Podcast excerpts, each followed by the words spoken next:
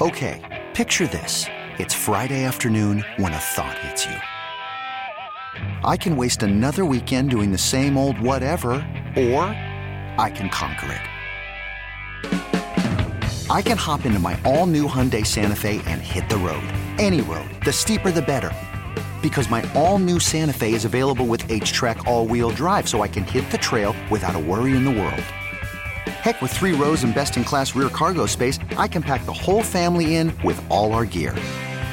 We've got available dual wireless charging for our phones, so we'll never lose touch with civilization, and we won't lose touch with the primordial power of Mother Earth. So, which is it?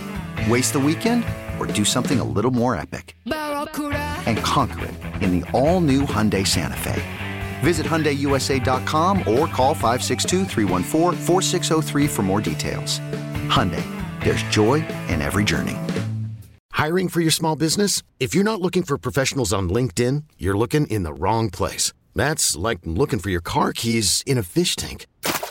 LinkedIn helps you hire professionals you can't find anywhere else, even those who aren't actively searching for a new job but might be open to the perfect role. In a given month, over 70% of LinkedIn users don't even visit other leading job sites. So start looking in the right place. With LinkedIn, you can hire professionals like a professional. Post your free job on linkedin.com slash recommend today.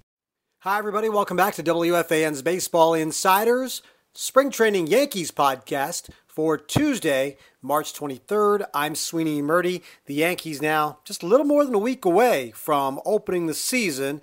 It'll be Thursday, April 1st against the Blue Jays. Gerrit Cole will be on the mound. We know that. We don't know what order everybody else will be in after that.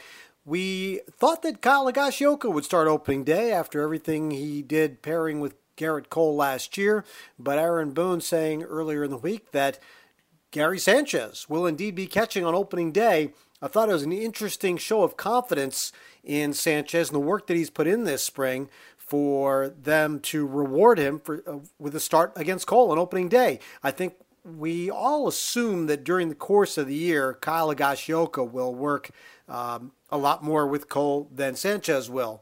But for the symbolism of opening day, uh, and a vote of confidence Gary Sanchez. I thought that was an interesting statement, especially because, you know, lately the spring hasn't been so good for Gary Sanchez. It started out pretty well. He hit a couple of long home runs, and, um, you know, it, he looked like he was in better shape than he was a year ago, and he thought maybe he'd be working his way out. But as this spring has gone on, Sanchez's numbers do not look good. He's batting 176.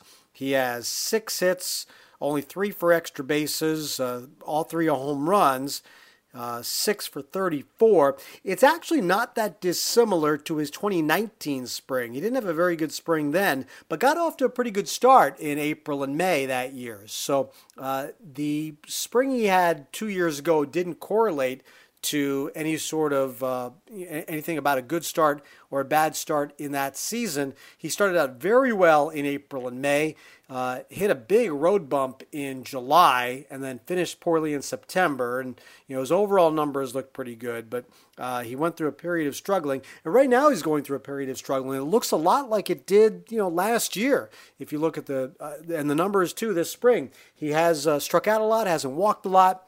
And what started out to be a pretty good spring for Gary Sanchez um, is trending back the other way with just a little more than a week to go uh, in spring training. So, with uh, that being the case, I asked Aaron Boone earlier on Tuesday what he has seen lately from Gary Sanchez. Well, just some pitches that, you know, he should put in play with authority. You know that they're ending up on the net. You know it's it's close and it's fouled straight back, and it, you know in this in this game, especially with the pitchers, you know being as good as they are and and as powerful as they are, when you get a pitch that you can put in play with authority, you got to take advantage of it. And you know so that's just hopefully tightening up some some final tweaks from a timing standpoint that get him locked in. Um, he is doing a better job of controlling the zone, I feel like, and getting himself into some deep counts. But when he gets a pitch, you know, now it's that time you start, you know, hammering it in, in play with authority. That idea of just missing, I mean, mm-hmm. that was a lot of what happened last year too. Yeah. So, yeah. I mean, is he is he getting better?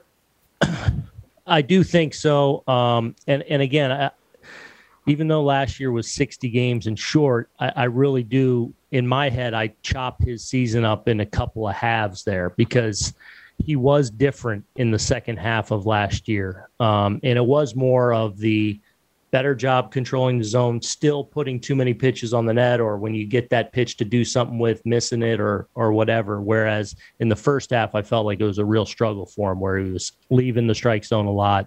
Um, so you know, it's it's it's really about fine tuning that timing to an extent to where you got to take advantage of pitches when you get them. For the sake of his confidence and yours, does he need in these last you know 15, 20 bats, whatever he's going to get here? Does he need to do something? I think I think he feels good and he's actually pretty confident right now with what he's doing.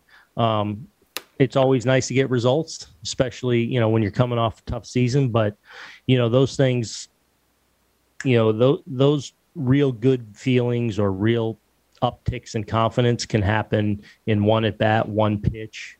You know, all of a sudden, uh, you know, game one, game four, whatever it may be, you get a big moment, big hit, um, can really settle things down a little bit. So um, I just want him to work really hard and kind of fine tuning that fine tuning that time, timing here as we get down the stretch here of spring training and um, and then hopefully the results follow. Now, Sanchez is sure to be a lightning rod topic for Yankee fans all year, and I would expect in the early going, it's you know it's going to be pretty uh, pretty heavy. Uh, whatever kind of a streak Gary Sanchez gets off to, hot or cold, strikeouts, walks, home runs, whatever it is, we're going to be dissecting it. And it's really hard to take the temperature of a guy after every at bat when you expect that he's going to take four or 500 during the course of the year. And if Gary Sanchez can stay healthy, you know, you have to have that long game plan in mind and not get too worked up over the first game or the first series. And you know, remember the idea that you know you're going to face some pretty good pitchers early on, and um, and maybe that'll affect how things are going. You're going to get into the cold weather, maybe that'll affect how things are going. So um, it's going to be hard to really get a gauge on Gary Sanchez except you know you you would hope that there are spurts here and for his sake you'd hope that there's some early listen, Gary Sanchez uh, had really just had a bad year, and you saw it drain on him. I think you could see it in his body language and just how he carried himself. You don't want that early on. If you can avoid good starts, bad starts, it's easy to erase for players if you have a long season. Last year, they didn't have a long season, so it kind of compounded. But in a baseball season, if a, a player can erase a bad April, or bad first couple of weeks pretty quickly if he gets hot. The problem is we're going to start measuring Gary Sanchez with basically every at bat and start comparing him to last season um, and and a career that's trended down.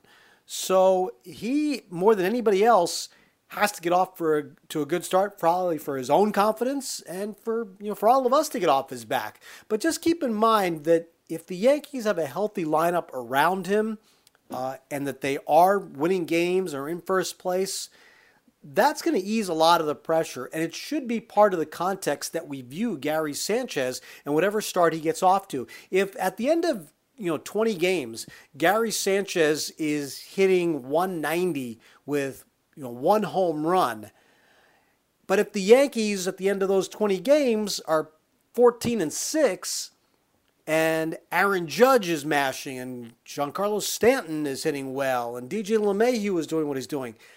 Is it really worth getting worked up about about what Sanchez is doing? Because assuming you know, take my numbers what they are, 14 and six. How much better are you going to be over the course of 20 games? And if all those other guys are hitting well, you know, it's it's not affecting you all that much. I use the same logic trying to think of the idea that you know uh, there are a lot of fans who can't um, wrap their mind around Tyler Wade getting the last bench spot. And I see his value defensively, especially late inning situations, as the Yankees would shift DJ LeMahieu over to first for Luke Voit and then use Wade at second base to strengthen your infield defense. You're going to get caught up in the fact that Tyler Wade doesn't hit or hasn't hit or whatever.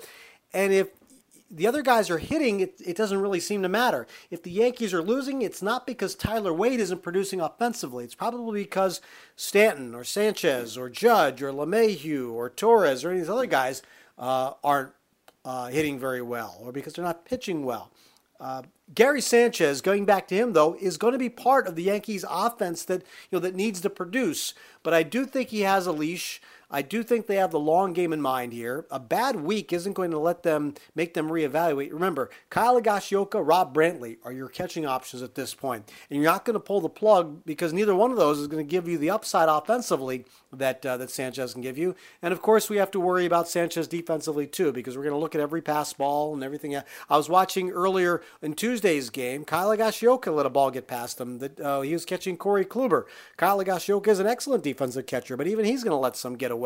Um, so while I know that Sanchez has a ways to go to um, to you know improve his defensive game, um, I, I don't think we should get caught up in every single one of his miscues unless there are a lot unless they're like you know four pass balls in the first two games. I think you have to you know kind of. Uh, uh, let this play out a little bit because that's what the Yankees are going to do. This is not, you know, remember, he's not signed to a long term deal yet and you have time to deal with that. The Yankees will deal with that in due time. A lot of that will have to do with how he does this season, and not just in the first game, not just in the first series. I will. I, listen, I fully admit Gary Sanchez does not look good right now. He hit a couple of long home runs. Other than that, he has not looked good at the plate. It is troubling this close to opening day that we're not talking about Gary Sanchez having a really good spring and being excited for him to carry that into the regular season he still has time to, you know, to do that. He still has time to put together a good couple of games. If he does, great. It still doesn't mean anything because he's got to do it in the regular season. But I guess this is a really a long way of just telling you, cautioning you that let's not take his temperature every single at bat. This is going to take a little time to play out and see what you have in Gary Sanchez in 2021. Want to remind you to go to WFAN's Baseball Insiders and hit subscribe. You can get my Yankees reports, Ed Coleman's Mets reports delivered to you daily. We are live on radio.com and on Apple Podcasts, other podcast platforms, also on the WFAN.com homepage, and links as always on my Twitter at Yankees WFAN. Thanks for listening. I'm Sweeney Murti. You could spend the weekend doing the same old whatever, or you could conquer the weekend in the all-new Hyundai Santa Fe. Visit HyundaiUSA.com for more details. Hyundai, there's joy in every journey. This episode is brought to you by Progressive Insurance. Whether you love true crime or comedy, celebrity interviews or news, you call the shots on what's in your podcast queue. And guess what? Now you can call them on your auto insurance too with the Name Your Price tool from Progressive. It works just the way it sounds. You tell Progressive how much you want to pay for car insurance, and they'll show you coverage options that fit your budget. Get your quote today at progressive.com to join the over 28 million drivers who trust Progressive. Progressive Casualty Insurance Company and Affiliates. Price and coverage match limited by state law.